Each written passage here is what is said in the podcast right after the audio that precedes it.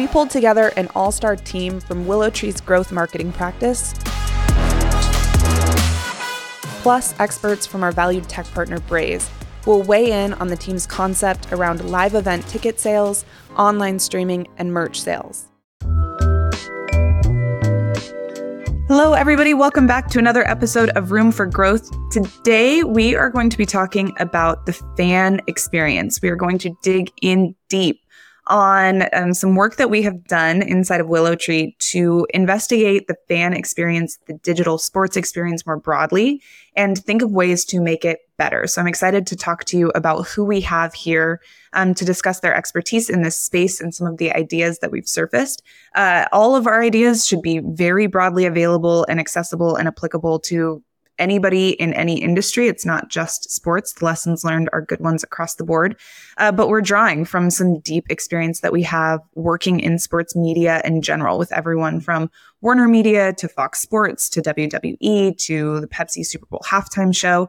So we are excited to talk to you a bit about lessons learned and uh, some of the pain points happening in streaming today, as well as a live fan experience in stadiums and e commerce more generally. Uh, also, we're going to talk a lot about how we partner with Braze to make fan experiences better. We are just five days out from the Braze Forge conference. WillowTree is a gold sponsor of that two day experience that we love.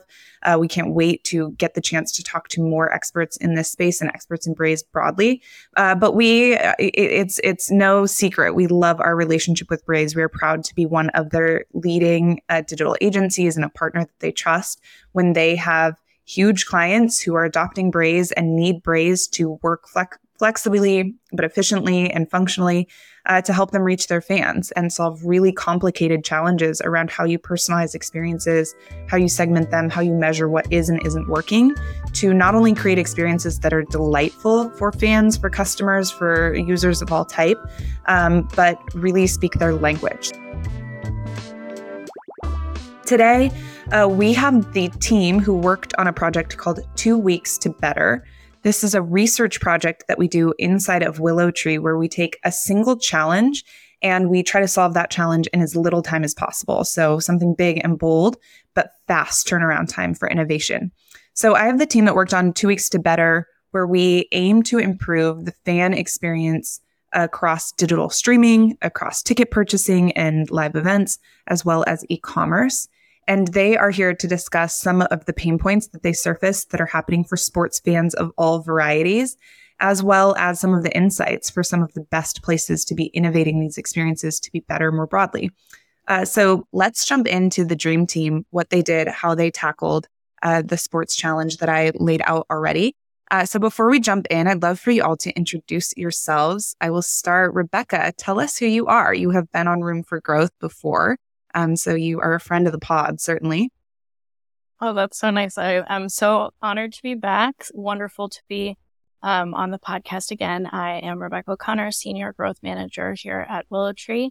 Um, had so much fun working on Two Weeks to Better with this amazing, talented group of our colleagues and really excited to dive into it more today.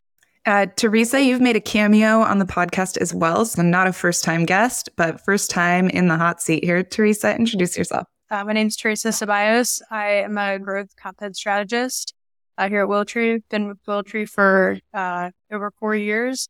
Uh, growth content strategy, meaning like uh, everything that kind of goes ultimately on a page, the words on the page and how they interact with the user experience of the page, as well as the design of it. And when I say page, I mean like, you know, really any digital interface. And last but of course not least, also a friend of the podcast. You can watch her episode on our Room for Growth landing page. I'm Alyssa Baker. Hello, really happy to be back. Um, I'm a director in our growth marketing practice. I lead a lot of our projects in the marketing strategy as well as execution space. Have a ton of experience deploying campaigns and strategizing within Braze. Uh, excited to be back.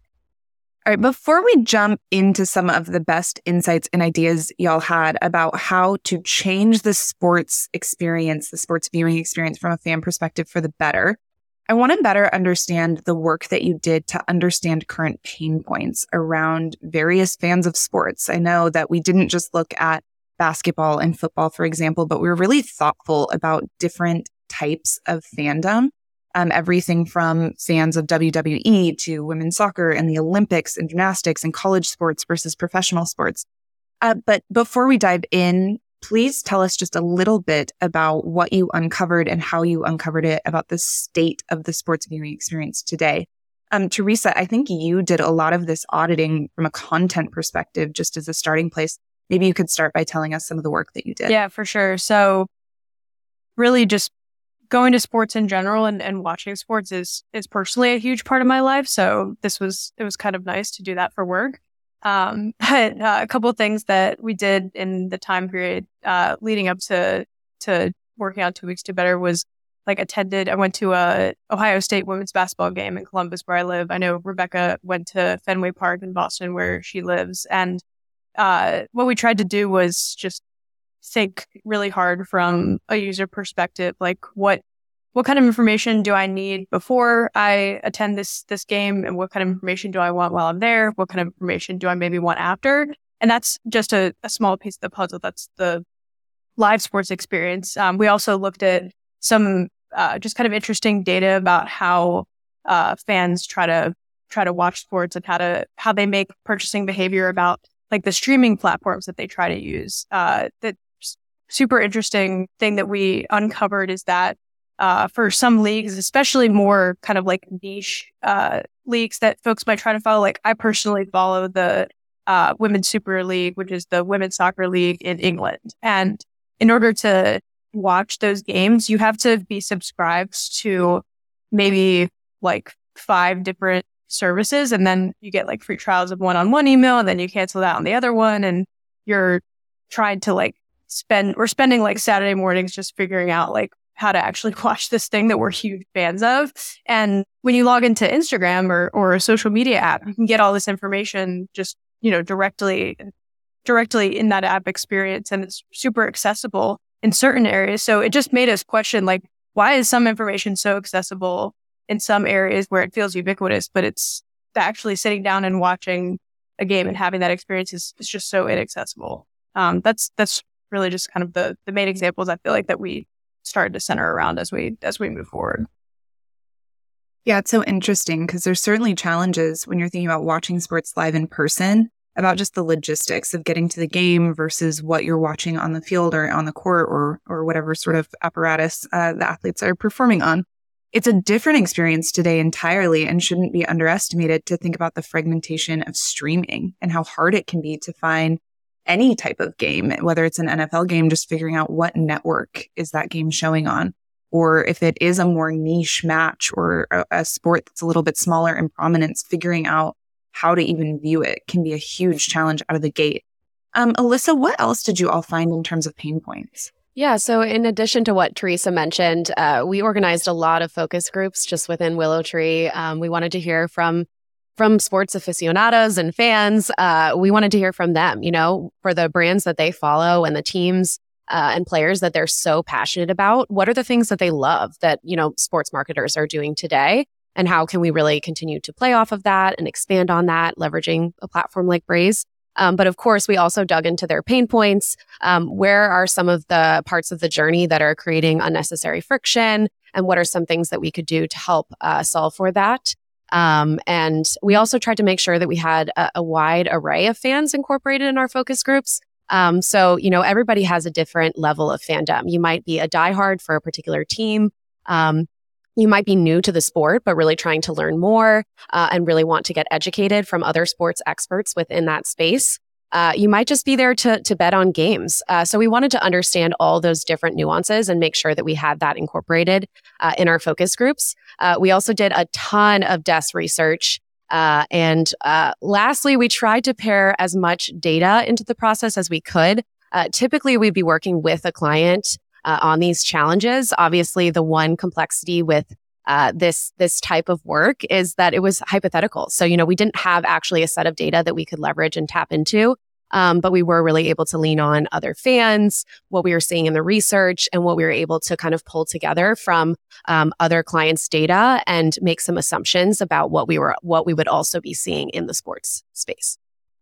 It's such an interesting moment that we're in in sports where uh, Taylor Swift has essentially taken over the NFL whether you like that or not, what I think the NFL is doing right is they're leaning into this moment to reach a new audience.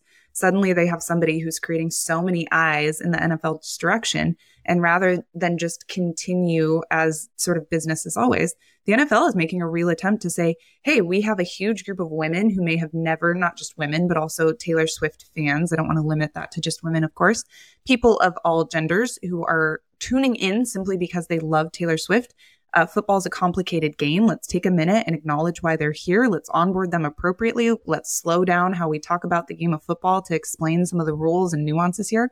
What a fun moment in content change to think about how powerful just some simple changes can be to make the sports experience better for the fans who are coming to watch.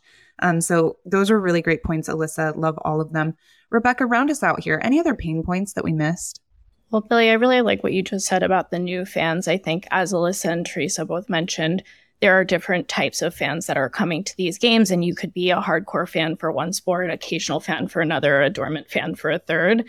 Um, and as you're saying, with these new fans watching football, um, this can be the experience across any sport. And this is an opportunity to really use a tool like Braze to power that app experience. Is there a complicated nuance to a certain type of gameplay? I know this was something that when we were doing this research, Teresa was constantly bringing up around basketball. Um, is there something, you know, when I'm watching baseball and I see the umpires reviewing a call, I want to know what are they talking about? You know, how does this review process work and what are they saying? And these are things that people are really interested in or going a, a, level deeper on players. Certainly people are watching games. They think, wow, that player is someone I already know or someone I'm newly interested in. They want to be able to click on them, follow them on social media, know more information about them. And we want to be able to leverage that preference and that interest in Braze to provide them with this customized and personalized experience around that player. And as you're talking about onboarding new fans as well, if we think about the pain point that Alyssa mentioned around where do I even stream this game, someone who's a hardcore fan certainly has figured out how to navigate this complex streaming ecosystem already, right? This is part of our viewing experience. But someone who hasn't watched in a while, they may need or is new to the, the game, does need, Billie, as you mentioned, that specific onboarding experience to say, hey, look, it's actually complicated to watch this on TV. You can want to watch it all you want and you can have the interest to watch it, but we need to really lower the barrier to entry um, for all of these different sporting events. Um, one of the common problems that we're hearing from media executives across the board is that so much of the conversation around their sport is happening outside of platforms that the franchise actually owns. So it's happening on social media. It's happening because people get interested in the sport because they fall in love with a single player or a character and they want to follow that person. And then they get a lot of their sports recap on Instagram, on TikTok, on all of these platforms where that's awesome. It generates so much buzz. There's a ton of power in creating these social networks. But if you are a basketball network, for instance, you are going to want those fans to eventually exchange a little bit of data with your business so that you can also talk to them. So, thinking about how you create that content experience that a fan's really looking for around an individual athlete in your owned properties is a really critical barrier. All right, so let's transition a little bit from the pain points that we uncovered and the primary challenges that we wanted to tackle into who we decided we would focus on to make the sports viewing experience better. Who has the biggest gap today in their expectations around how they'll be able to watch sports by streaming them, whether that's on an app or on a television? Um, who will be able to buy tickets and have a wonderful experience at an event? Um, who might be interested in purchasing swag? Who's having the biggest gap between what they want to experience and what they're actually experiencing? Who's having the hardest time? Who did y'all decide to focus on in terms of segments for two weeks to better? Naturally, we couldn't address every user need across this really rich, really diverse landscape. So, where did you guys decide to focus your time and effort? Um, Rebecca, why don't you start on this one since uh, your bread and butter on this podcast was about life cycle marketing best practices? Well, I think we decided to focus on a few key segments and not just one. And we really focused on mixing, you know, what are the implicit and explicit preferences that people are giving us? So we want to give folks the opportunity to tell us. Many hardcore fans really dislike receiving push notifications about the sport. They don't want to have spoilers, and that's a very bad experience for them. And they'll entirely turn off push notifications if they receive something like that.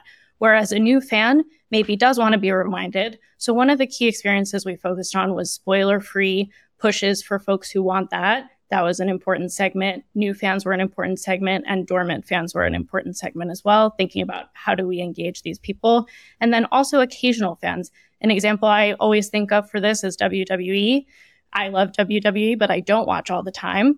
They come to Boston only occasionally. If they're in town, certainly I'm going to go see them, but I may not have seen last week's SmackDown or Raw. And I want to be caught up on what are the storylines. So when I go, I can really have the most immersive and complete experience and really understand what the matches for tonight's event are doing to advance the different storylines. So, really making it easy for folks to jump back in if they are out of the loop for either a week, a month, a year. What kind of information do we need to provide them to, again, lower that barrier to entry and make sure they're having the best live event or streaming experience that they can? Alyssa, again, another person who your entire claim to fame on the Room for Growth podcast, though I don't want to limit you to just this, is the work that you've done in particular in engaging sports fans in streaming ecosystems. Uh, expand on what Rebecca said. Anything else that you'd add in terms of who was a really critical audience to think about what their experience is today and how we could make it meaningfully better? Yeah. So, as Rebecca alluded to, there were a lot of different fan segments that we considered when we were strategizing. Uh, we considered new fans, we considered dormant fans, we considered casual fans, and also, of course, can't forget about our hardcore fans. Uh, so, one of the things that we'll typically do with our clients when we're looking at how do we prioritize one segment or two segments um, over the many that could potentially exist for our messaging and to really dial in um, is just based on perceived impact as well. Impact in terms of the customer experience, but also impact for the client, their bottom line, their revenue.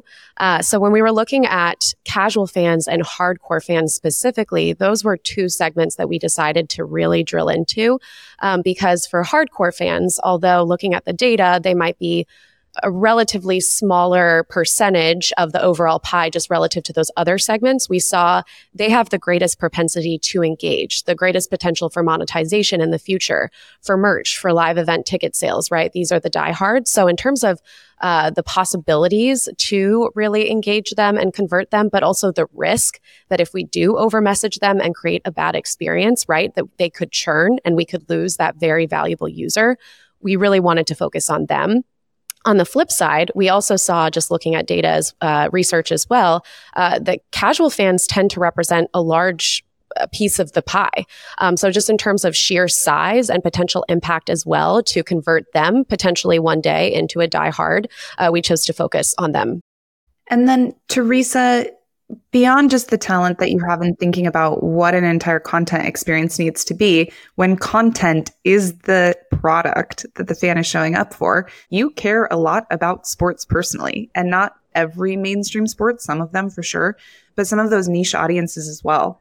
What were you thinking about when you were thinking about how content and not just any content, but content that really speaks to individual user needs at that sort of like niche level that requires true fandom. It can't just be batch and blast general messaging that you can put for any sport, but you have to be really mindful about some of the nuances of either the game, the players, uh, the cultural context behind it that bring fans together. Talk to us a little bit about where you saw the best opportunities to improve the experience altogether.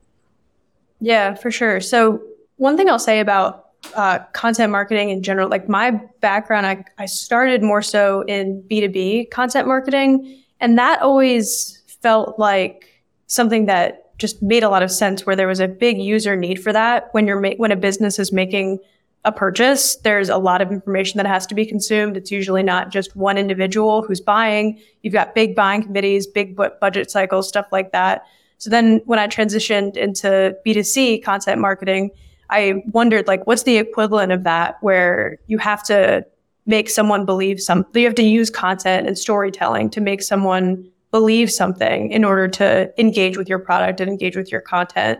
So that to me is is where like sports is just the, the perfect consumer canvas for that. There are so many areas of it that are just ripe for storytelling. I mean, the game itself is, you know, a story with a, you know, beginning, middle, end, exciting pieces but the stories that that can be told around the individual players uh, are just again an area where we know that consumers are looking for that information stories around individual teams and this was something that we saw during covid as well when live sports were mostly on pause for a long period of time, the these franchises and these brands wondered how to continue to engage the end user that is not there's no live sports to watch and there's none to, there's none that are available. So and that's it's another element too that yeah, it's not COVID, but like the off season is another thing that uh, brands need to consider. If their fans are becoming dormant during the off season, are there ways that they can kind of adjust their metrics, adjust their expectations, but still continue to engage them? Because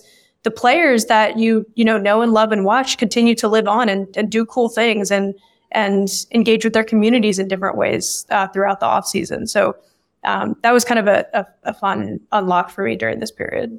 Yeah, totally. The seasonality of sports and thinking about well, what do you do this entire off season is a challenge that we had to tackle when we built the Super Bowl app because we that app is used for maybe a month leading up to the Super Bowl when all eyes are turned toward it. It's definitely used the day of the Super Bowl, but then what? How do you continue to take this investment and move it forward? It's a great challenge to be solving. Um, before we move into what your good ideas were that we pursued, so the ideas that we really validated and then determined we wanted to move forward, were there any ideas that we thought were awesome and then we either did some Braze validation or we did some testing or uh, we did some analysis and decided, yeah, that's not the problem that we want to solve? Great question, Billie. Certainly, we had a really long list of ideas and we wanted to prioritize against technical lift, complexity, um, number of audience members reached, et cetera. Um, when we first met with Will and Nick from Braze, they gave us a really valuable point of feedback on geolocation. And what we discussed was that geolocation used to be a really powerful and common targeting mechanism for things like geolocated push notifications, but that it's not so common anymore. Consumers are becoming more privacy conscious. Folks are not super willing to share their location with the app. Sometimes, you know, only when the app is in use or um, even never. And so we we identified that that wasn't really a great use case. Perhaps it could be a fallback um, for it could be part of a targeting strategy, but it could not be kind of the core component of a targeting strategy around geolocated push notifications. Certainly, if we wanted to know folks going to the game, we would need their ticket purchase information. We couldn't rely um, simply on a geolocation. Alyssa or Teresa, any other ideas that we explored and then just decided to de emphasize? We talked a lot during the, the user journey mapping about this pain point of when you purchase a ticket to a game uh, that process of actually being able to readily access your ticket at any time, uh, making sure that that's really available at your fingertips, uh, often causes a lot of frustrations with the average user. Um, so we wanted to be able to simplify, make that process a lot more streamlined. Uh, we also talked as well about, right, how can we show you directions to your seat? How can you help uh, understand before you even get there uh, where your seat is relative to the actual stadium? Um, and then thinking about some of the other ancillary types of of content that we could promote while you're in stadium, uh, like concessions. Uh, these were all things that we decided just in terms of uh, sheer operational lift not to prioritize. Yeah, a lot of things that had potentially the greatest business lift and that we know many of our clients and partners would be interested in because it would drive meaningful conversion. We actually ended up de emphasizing for this thought experiment because we wanted to surface ideas that had a better intersection, sort of top right of our two by two matrix that really promoted user value and business value. Um, so concessions, while a wonderful thing to make sure fans know how to order them at the game, tend to be things that businesses are already optimizing towards. And while we could see ways to improve them, we chose to look at the often more ignored areas of the fan experience that aren't as commercially viable or are actually super commercially viable in terms of the impact they might cause in longer term retention plays, but don't have that immediate response system to them just because we know so many franchises are already looking at many of those issues. Um, let's jump into the ideas that we did decide were worth pursuing. So, Rebecca, Alyssa, and Teresa, each of you give me one. What was one of our best ideas that we carried forward, and why did you think it was a, good idea, a viable idea, a feasible idea, and something that was worth considering what a better experience would be. Um, Rebecca, let's start with you.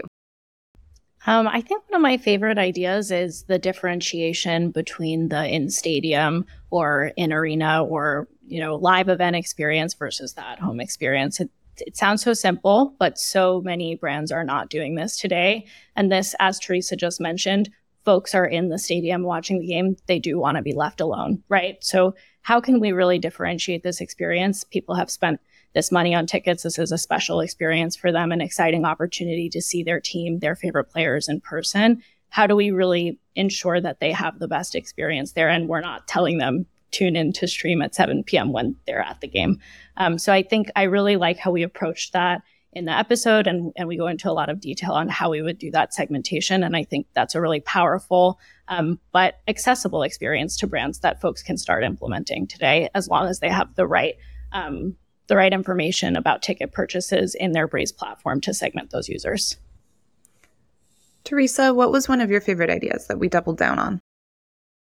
My favorite, I think, was the kind of custom player cards and the custom information about players that you could have in your in-app or web experience, and the way that you could tie in um, Braze content cards to that. Um, the idea of the digital property having kind of more information, more personal information about players and, and also being able to personalize that per user as well and getting like double clicks and more information on specific players.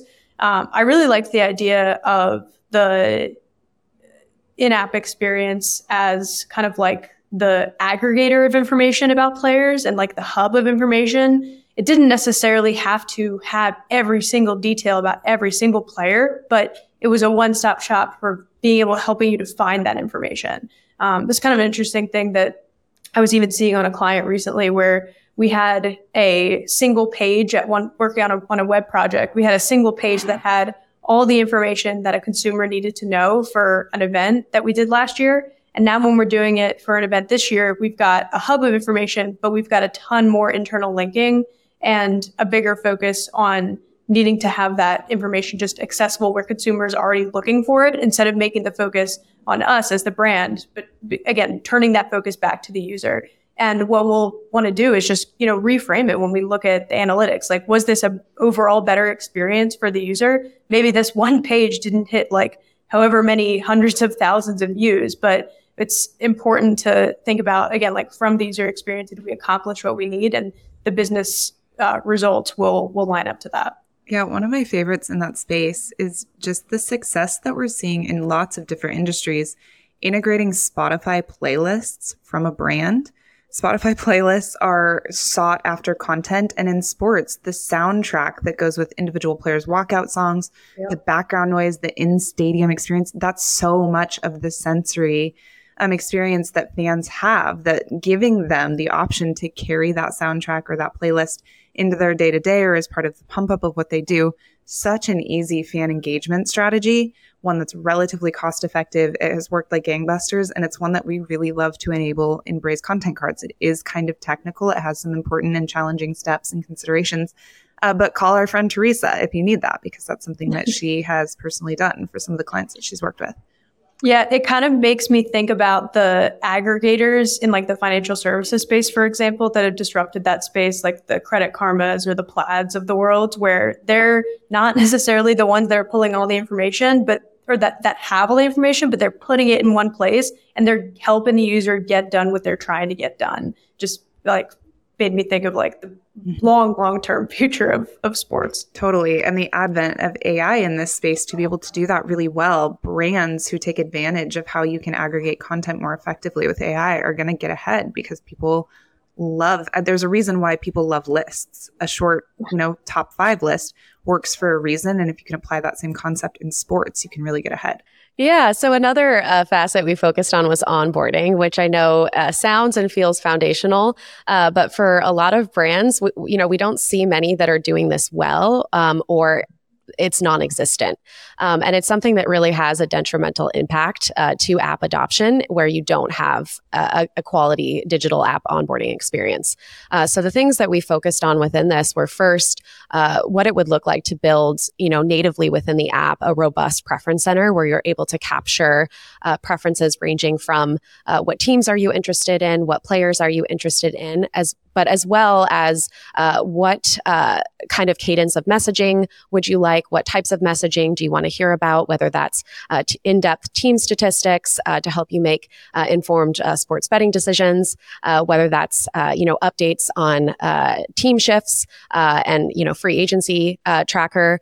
there was a lot of different things, right, that we wanted to collect at the beginning um, and to kind of gauge those preferences. But another aspect that we talked about as well was how we could leverage other channels like in app messaging uh, or even content cards um, that really allow you to uh, curate a message that has the look and feel of your brand uh, and also experiment around uh, different triggers and timing for when you might send that message. Uh, so, for example, uh, one element that we talked about was requesting location information, which can often feel like such a sensitive uh, piece of data for for a lot of customers and fans these days. Um, and so, with something like uh, an in-app message, uh, you we can really be thoughtful about when we request a location information.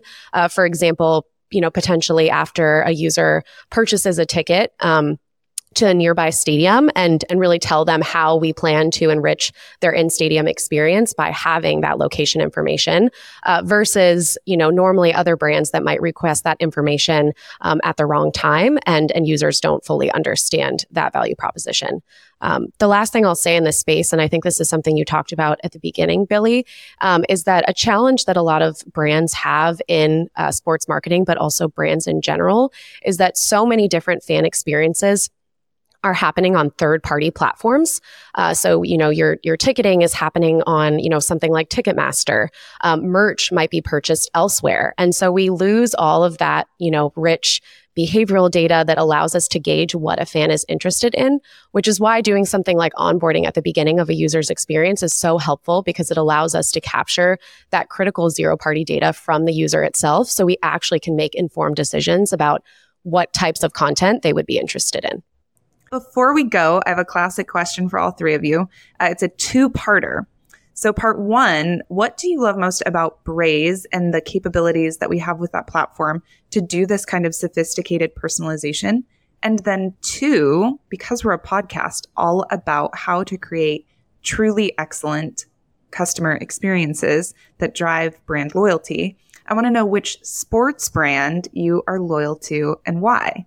Um, and because I know Rebecca is getting so excited for uh, her favorite sports experience that's about to kick off, I'll start with you. There's so many things I love about Braze. Certainly, I think my favorite thing is all of the different channels that you can bring together and really just seamlessly orchestrate into a multi channel experience. Constantly, Braze is adding new channels. WhatsApp was just added this year, constant new feature and product updates. So it's really just such a wonderful tool to orchestrate these increasingly meaningful and increasingly personalized multi-channel experiences. Um, and yes, it is playoff baseball time, so very exciting time of year for us baseball fans. Um, I'm a big, big fan of baseball, so really looking forward to watching these high stakes games and seeing who comes out on top. Who do you root for, Rebecca? this is confidential information. yeah, it's a, it's a complicated answer. I grew up a Yankee fan, but in Boston, I have to say my allegiances are shifting. So it's a uh, it's tough. It's tough. The Red Sox are out. So this year, um, this year I'll probably I don't know who I'll root for. It's hard. um, on that note, Alyssa, why don't you tell us what you love about Braze for personalization and your favorite sports brand? Yeah. So in terms of Braze, uh, for one, it's such a intuitive uh, tool to use as a marketer. Uh, but two, Rebecca already alluded to this. Uh, there's so many different features and functionalities that exist within the platform that uh, allow you to automate as a marketer. So uh, features like connected content that allow you to pull in content from other data sources in, in order to integrate um, new and exciting content in very seamless ways within your email.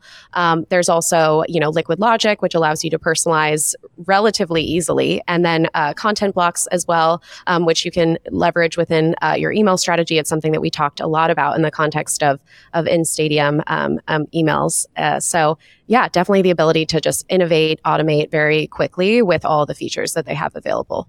So, in terms of my favorite sports brand, I'm going to actually answer in terms of fitness, if that's all right with you. Yeah. Uh, I, I just absolutely love Peloton, uh, have the app, uh, am a avid cycler. Um, and I think they also do a really great job, similar to what we were talking about for um, other sports brands, of really tapping into uh, the fandom that exists with their instructors uh, and creating experiences that allow people to, to follow them on social media media, but on their various digital properties um, and really tap into to those affinities. And cool. Teresa, round us out. Awesome. Yeah. So for Braze, I think that I think that what's really special about this platform is the flexibility. Um, I've seen us work with a number of clients that have just massive, massive audiences and have really advanced segmentation uh, desires and opportunities, or perhaps are already doing segmentation. And then we also have clients who have never segmented their audience before and are just doing this for the first time. And I've never come across any single one of them that's like, oh, we bought this platform and now it doesn't fit our needs. It's so flexible to the needs of specific clients. And that's just, you know, as a, a marketer using the platform and working with the clients, there's that's you can't get anything better than that. So I think that's really wonderful. Um, in terms of my favorite sports brand, I fell in love with the Australia women's national soccer team over the course of the World Cup, the Women's World Cup in this past summer. They call themselves the Matildas, uh, or like the Tillies is their brand. And prior to the, so they hosted, they co-hosted the world, the Women's World Cup in 2023 with New Zealand. And prior to the World Cup, they released this documentary that's available on Disney Plus called uh, The World at Their Feet. And it is a really, really wonderful profile of a number of the players uh, who play for the Australia women's national team. Some of them play in the States as well in their domestic leagues. Some of them play in, in Europe. And it does a really great job of telling the story of the growth of soccer and just the ability for women to play soccer in Australia. Talks a lot about kind of the cultural background of a lot of them who are native to Australia or have Aboriginal backgrounds. And it is just, uh, yeah, that team is uh, just full of resilience and the way that they have branded the team and, and created so much media around it. Like the players are selling books. They're, again, like streaming this, um, this uh, TV show about it and doing more docu series and stuff like that. So I just I love the way that this federation specifically has rallied around this team and created so many marketing opportunities around it. I think it's a like a masterclass in that. Well, Teresa, Alyssa, Rebecca, thank you so much for being here. Thank you for sharing your wisdom and your insights and how we are working to create a better fan experience. I hope to keep the conversation going at Braze Forge. So, for anyone who will be there, see you next week. Can't wait to be there. And in the meantime, to all of our listeners, we will uh, talk to you again next week. Let us know if you have any questions, comments, ideas. If you're an expert in this space or you see a fan experience that just needs to be better, we would love to hear from you. So, thank you for joining us.